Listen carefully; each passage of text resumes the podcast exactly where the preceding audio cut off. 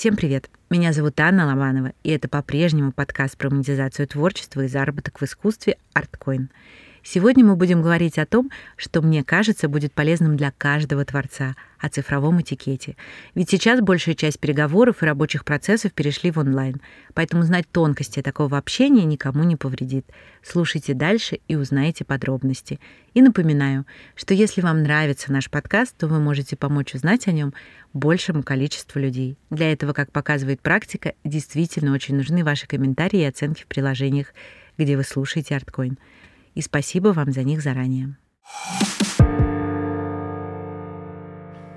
Сегодня со мной эксперт по цифровым коммуникациям Ольга Лукинова. Оль, привет. Привет. Давай начнем с вопроса, который заявлен в названии твоей книги. Ты еще автор книги «Цифровой этикет. Как не бесить друг друга в интернете». Как, собственно, не бесить? И вообще, реально часто ли такое возникает? Я просто не задумывалась, даже пока не прочитала твое подназвание. Мне кажется, что такое возникает постоянно, потому что у нас у всех очень разный бэкграунд и очень разные паттерны поведения. И кому-то привычнее звонить, и ему плевать, что другим неудобно отвечать на звонок. Кому-то удобно написать километровое письмо, и ему плевать, что человек может быть за рулем, и ему неудобно читать это письмо. Причина, по которой люди друг друга раздражают, мы не думаем про удобство другого человека. Если я начинаю изменять свое мышление и думать, а точно ли будет удобно, если я сейчас в 12 ночи позвоню без предупреждения? И, наверное, я не буду так делать. И, наверное, это лучше отразится на наших э, отношениях, на нашем общении. Голосовое сообщение, да, то есть э, мы знаем, что это тема, которая очень полярно воспринимается разными людьми. Для кого-то это спасение и настоящая возможность быть на связи с человеком, с которым ты не можешь созвониться, чувствовать его эмоции, его отношения, его голос. А для кого-то это крайне раздражающая форма общения. Люди не могут их слушать. Люди не знают, что можно телефон к уху поднести, и тогда ты будешь слушать, а никто вокруг тебя слушать не будет. И из-за того, что кто-то не умеет, кто-то не любит, кто-то считает, что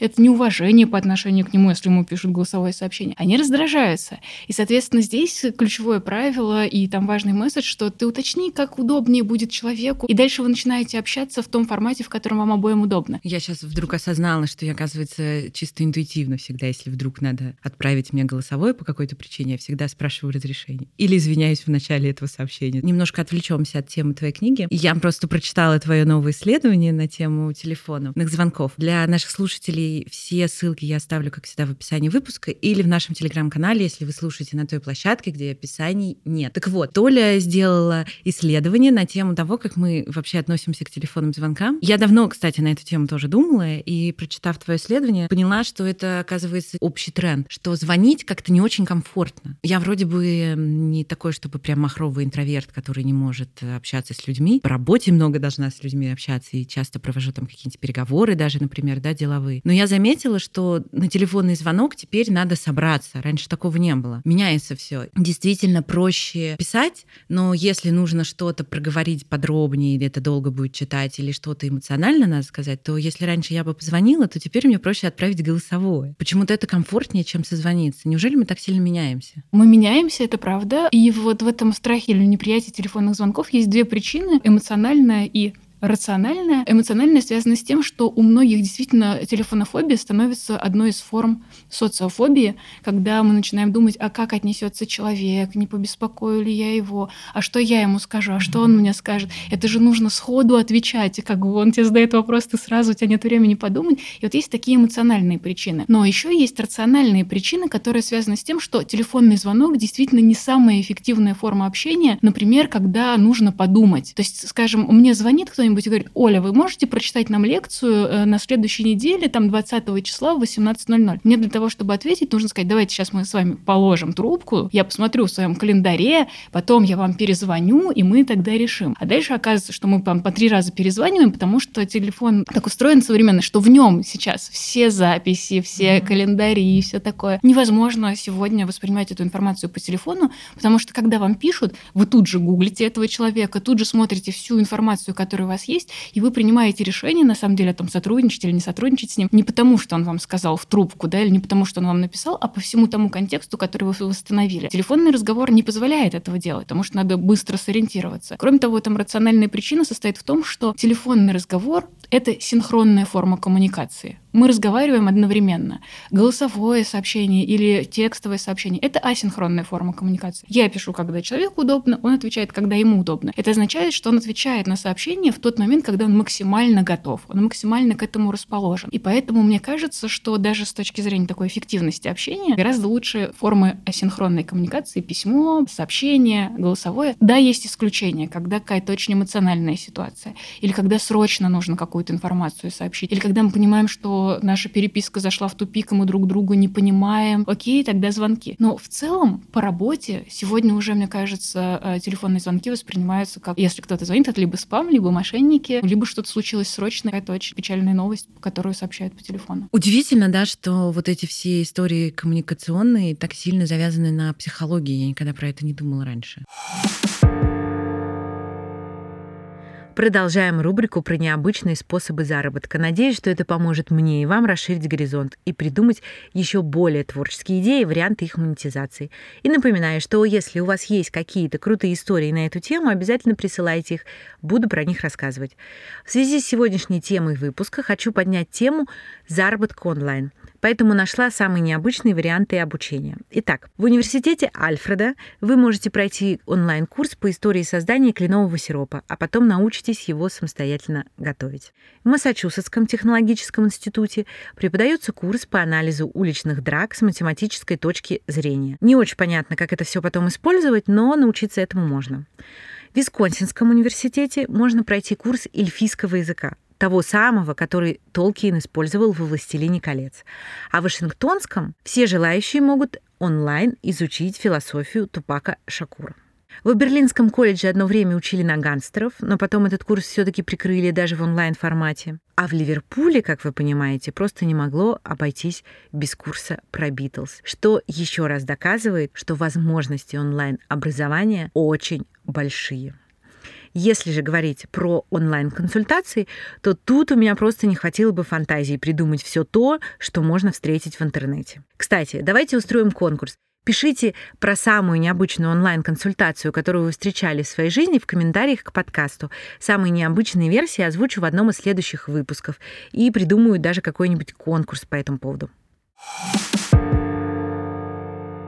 Не могу у тебя не спросить, как ты пришла к тому, чтобы заниматься этой темой, именно цифровыми коммуникациями, именно такими исследованиями. Долгое время работала пиарщиком, и у пиарщика работа — это что? Это постоянные телефонные звонки, сообщения в мессенджеры и письма. Есть шутки про то, что что ты делаешь, да какая разница, я письма пишу. Уже не важно, какая у тебя профессия, ты пишешь письма. И я поняла, что вся моя работа — это письма, это сообщения, это звонки, и очень часто эти звонки, эти письма, они заставляли тратить больше сил, времени, внимания, внимания, энергии, чем хотелось бы. И то есть мой телефон вместо того, чтобы мне помогать, в итоге мне мешал, потому что он бесконечно отнимал время. И мне захотелось как-то упорядочить это, как-то сделать так, чтобы мы бережнее друг к другу относились. Я завела канал для коллег. Я думала, что для коллег они прочитают и научатся наконец-то письма писать. Но оказалось, что тема гораздо шире и интересна людям, и он очень быстро начал набирать популярность, люди подписываются. И что удивительно, все говорят, у меня-то с цифровым этикетом, с цифровыми коммуникациями все в порядке. Это вот я должен бы показать сказать своему начальнику, там, соседу, чтобы вот они знали,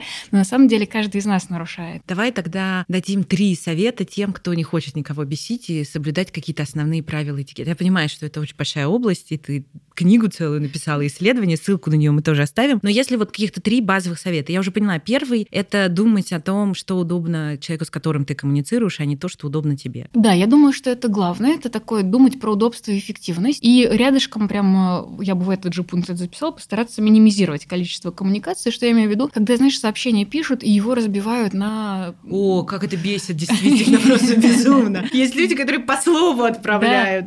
Или когда зовут на совещание лишних там нужно, чтобы три человека присутствовали, а еще позвали пятерых на всякий случай. И вот эти пятеро сидят, и они не понимают, они нужны, не нужны. Они тратятся время всех людей, которые здесь сидят. И вот мне кажется, что если мы постараемся минимизировать количество коммуникаций, например, личный вопрос решать не в групповом чате, а в индивидуальном, то тогда сразу всем будет удобно удобнее. Второй главный совет, наверное, про то, что обо всем можно договариваться. Мы начали говорить про голосовые, да, или, например, когда создается групповой чат, то сразу можно договориться. Друзья, давайте после 11 ничего не пишем, потому что мы все спим. Или давайте сюда картинки спам, флут не писать, потому что иначе чат перестает быть рабочим. Договариваются очень часто корпорации, и иногда меня просят прям составить регламенты для компаний, как они должны внутри себя коммуницировать. Договариваться можно, когда вы, скажем, с кем-то знакомитесь, обмениваетесь контактами, и бывает такая ситуация, что обменялись визитками или еще что-то, а потом через там месяц нужно связаться. Вы думаете, так, ему звонить или ему писать, он проверяет эту почту или ему лучше в мессенджер. Очень удобно, когда вы знакомитесь, вы сразу обмениваетесь контактами, говорите, тебе лучше куда писать, там, в WhatsApp, в Telegram, лучше звонить или что. Еще почему важно договариваться, бывают формы какого-то общения, которые нас раздражают, которые нам неприятны, и вместо того, чтобы это терпеть, можно договариваться. Ты называешь меня уменьшительно-ласкательными именами, мне кажется, это не очень уместно в наших отношениях, давай, пожалуйста, так делать не будем. И третье важное, прям их так много, так много. Может быть, про эмпатию, про эмоции. Наша коммуникация должна быть приятной друг для друга. Поэтому там, где можно лишний раз сказать спасибо или поздороваться, или пожелать хорошего дня, ну, можно это сделать. Там, где можно перечитать сообщение и перепроверить себя, а не звучит ли оно хамовато, классно это сделать. Супер. Скажи, пожалуйста, такой немножко теоретический, наверное, вопрос. Как ты считаешь, вообще цифровой этикет в нашей стране уже сложился? Я уверена, что цифровой этикет никогда не сложится, он постоянно меняется. Мы видим, как появляется новая площадка, и там стихийно складываются новые правила. Помнишь, был Clubhouse? Когда он появился, сразу начали формироваться там какие-то свои правила.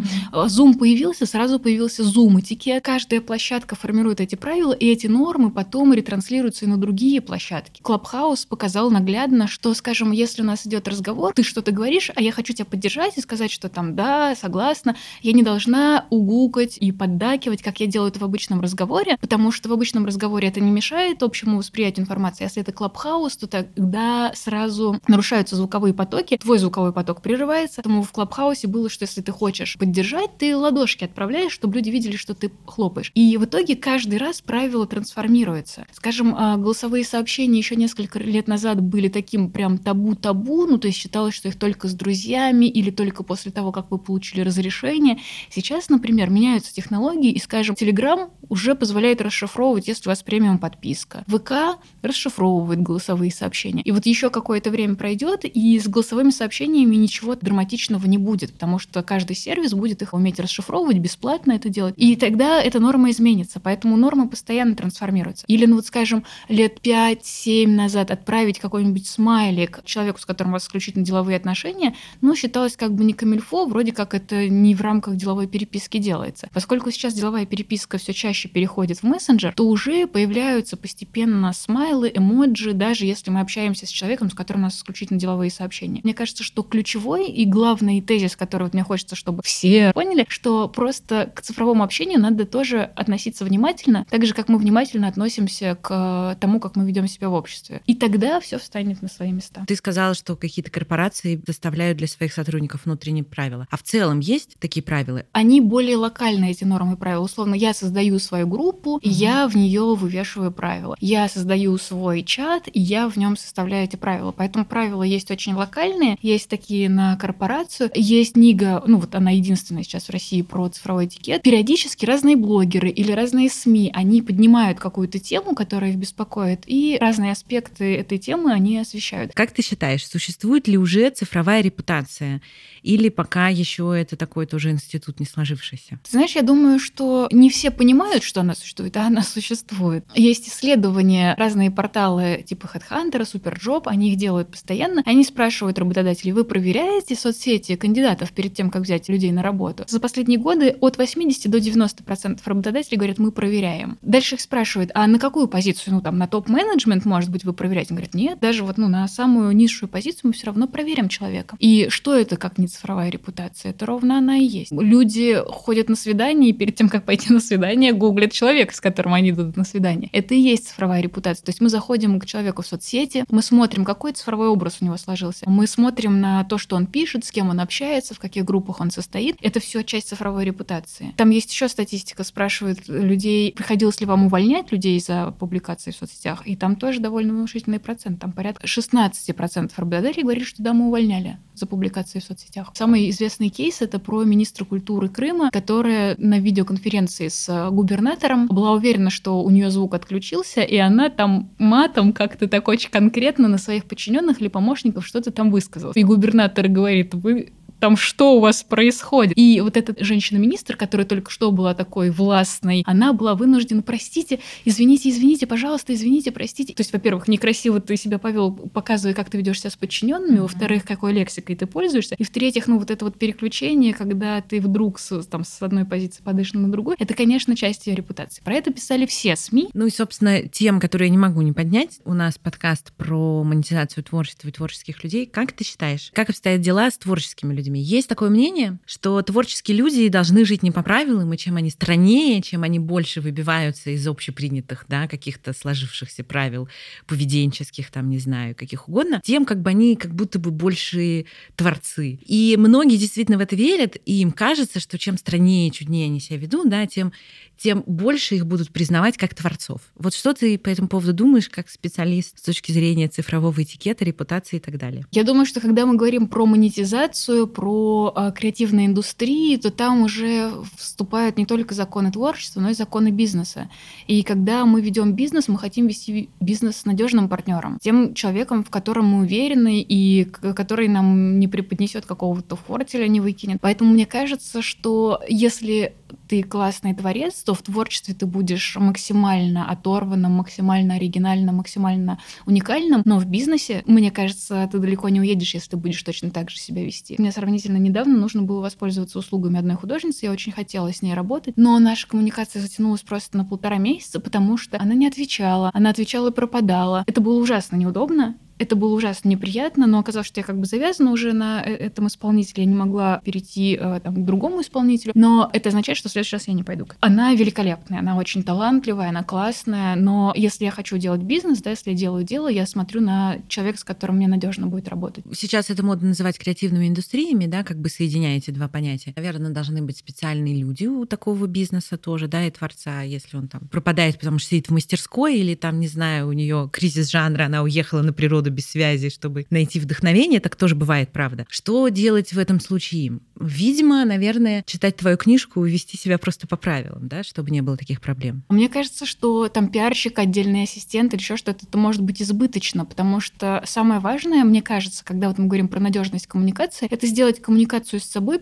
предсказуемый. Не так трудно сделать. Если у меня творческий кризис, я уехала в деревню без связи, мне очень легко в профиле у себя или на аватарке написать без связи до 9 января. Все. Для заказчика это четкий сигнал. Человек сейчас не на связи, я не должен, не должен от него ничего ожидать, потому что он предупредил, да, не лично это сделал, но, по крайней мере, если я обращаюсь к нему, то я это вижу, но зато после 9 я смогу к нему обратиться. Автоответ на почте. Или, например, если мы знаем, что, ну, не круто, если мы задерживаем задерживаем ответ на а, сообщение в мессенджере дольше, чем на суд. Тогда мы можем подстроиться да, и понимать, что окей, раз в сутки я буду проверять свои запросы, которые мне приходят. Все же мы приходим к тому, что это вопрос отношения. Это вопрос дисциплины и ответственности. Можно сколько угодно говорить, что я творческий, поэтому привыкайте, но просто завтра все заказчики уйдут к другому человеку. Перейдем на частности. Допустим, я правда просто не знаю, что в таких случаях делать, все время теряюсь. Пользуясь случаем, хочу у тебя узнать. Допустим, я веду какие-то переговоры разговоры, переписку, неважно, в мессенджере или на почте, или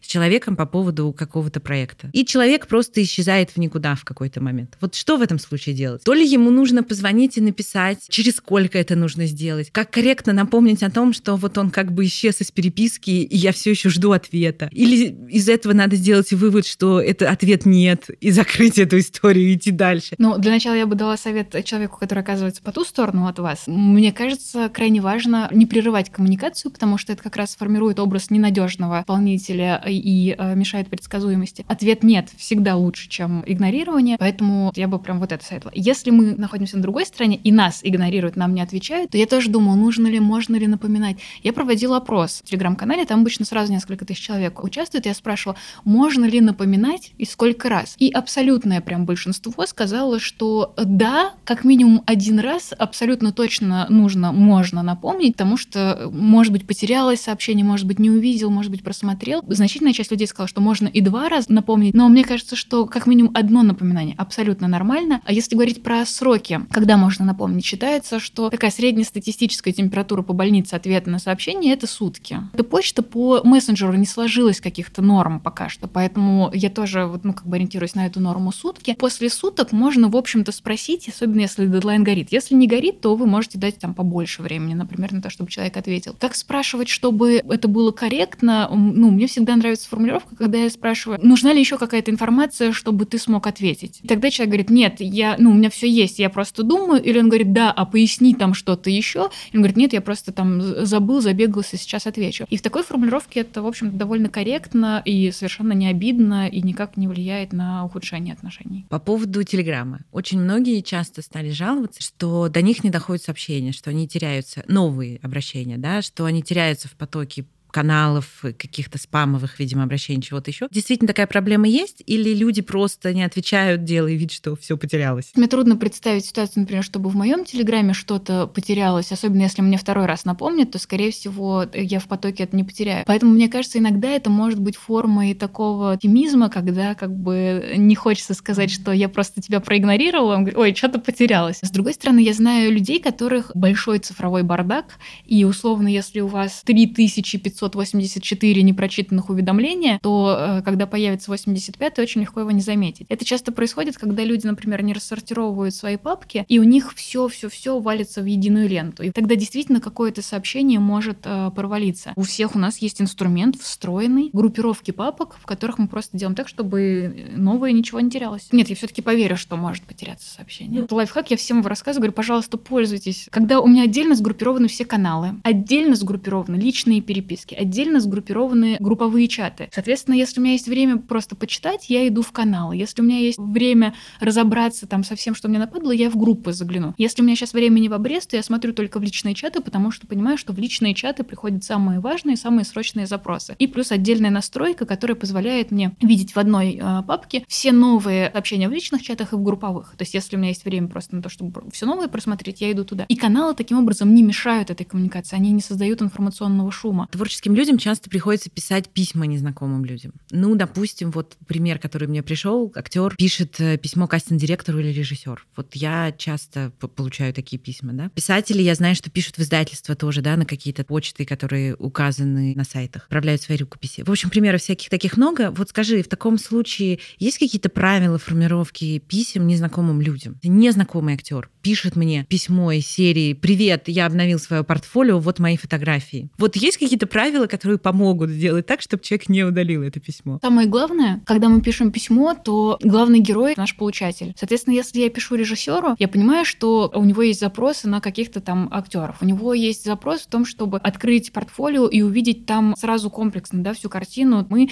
думаем как он потом эту информацию будет использовать, что ему нужно, и тогда я напишу свое предложение или свой запрос с позиции пользы. И любое предложение, которое мы делаем, не смотрите, какой я крутой, я слышал, я знаю, я видел, что вы в соцсети писали, что вы ищете исполнителя на то, чтобы вам сделали сайт, на то, чтобы вам нарисовали картины. Мне кажется, что я мог бы вам подойти вот по каким причинам. И я объясняю, как мои навыки, компетенции, опыт соотносятся с тем, о чем вы писали, с вашей задачей, с вашим запросом. И дальше никакие конкретные правила уже нам нам не важны. Как правильно реагировать, если мы берем цифровой этикет, когда тебе приходят письма вот со всеми нарушениями? Первое, все зависит от того, заинтересованы вы в коммуникации или нет. Если не заинтересованы, то даже и силы вы на это тратить не будете, вы просто проигнорируете это письмо или удалите его. Если заинтересованы, то дальше я бы отвечала на вопрос, это мешает общему делу или нет. Если, ну, пишет человек с ошибками, ну, окей, я не буду его поправлять. Если человек, не знаю, называет меня не тем именем или отправляет мне голосовые сообщения, сообщения, они у меня все время теряются, хотя я сто раз просила не отправлять голосовые сообщения, тогда я поправлю, тогда я делаю замечание, тогда я скажу, э, как лучше вести коммуникацию, но не с позиции, что хватит меня бесить, а смотри, вот кажется, если мы вот так будем общаться, нам будет обоим удобнее. И тогда я не человеку говорю, как он должен делать, а я ввожу наше общее правило. Давай не будем друг другу голосовые отправлять в три ночи.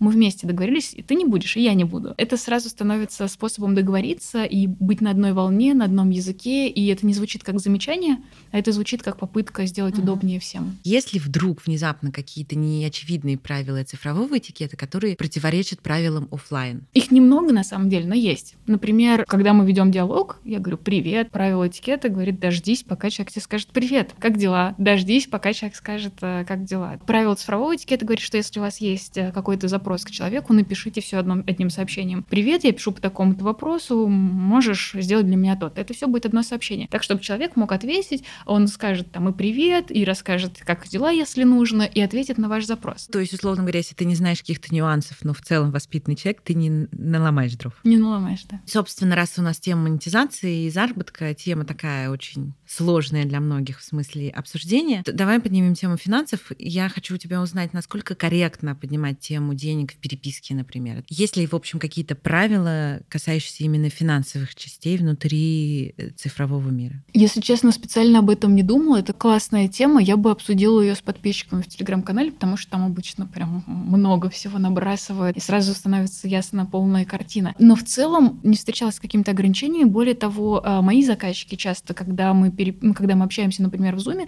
или созваниваемся, они говорят, ну давайте дальше вопросы в ну, финансовые там обсудим в переписке. Это, в общем-то, бывает даже удобнее, потому что некие договоренности фиксируются. Иногда там это не одна цифра, а несколько цифр. Иногда эти цифры, которые складываются во что-то там и э, формируется бюджет смета. Не вижу противопоказаний обсуждать деньги в письменном виде. Мне кажется, что даже это позволяет некие договоренности скрепить. Такой пример. Если мы выбираем какую-то хотим услугу получить или что-то купить, мы обычно сразу видим цену. То есть, если, например, мы заходим в соцсети, там все время вот эта вот цена в личных сообщениях. С личными сообщениями там же такая история, что алгоритмы соцсетей устроены таким образом, что они разгоняются от комментариев. Если нам комментируют, если нам ставят лайки, то соцсеть дальше показывает наши публикации большему количеству uh-huh. людей. Поэтому, когда СММщики или когда ведущие аккаунтов так делают, они преследуют несколько целей. Первая цель — это получить дополнительные комментарии. Каждый, кому это интересно, он напишет мне комментарий, это значит, что это дополнительные сигналы социальной сети,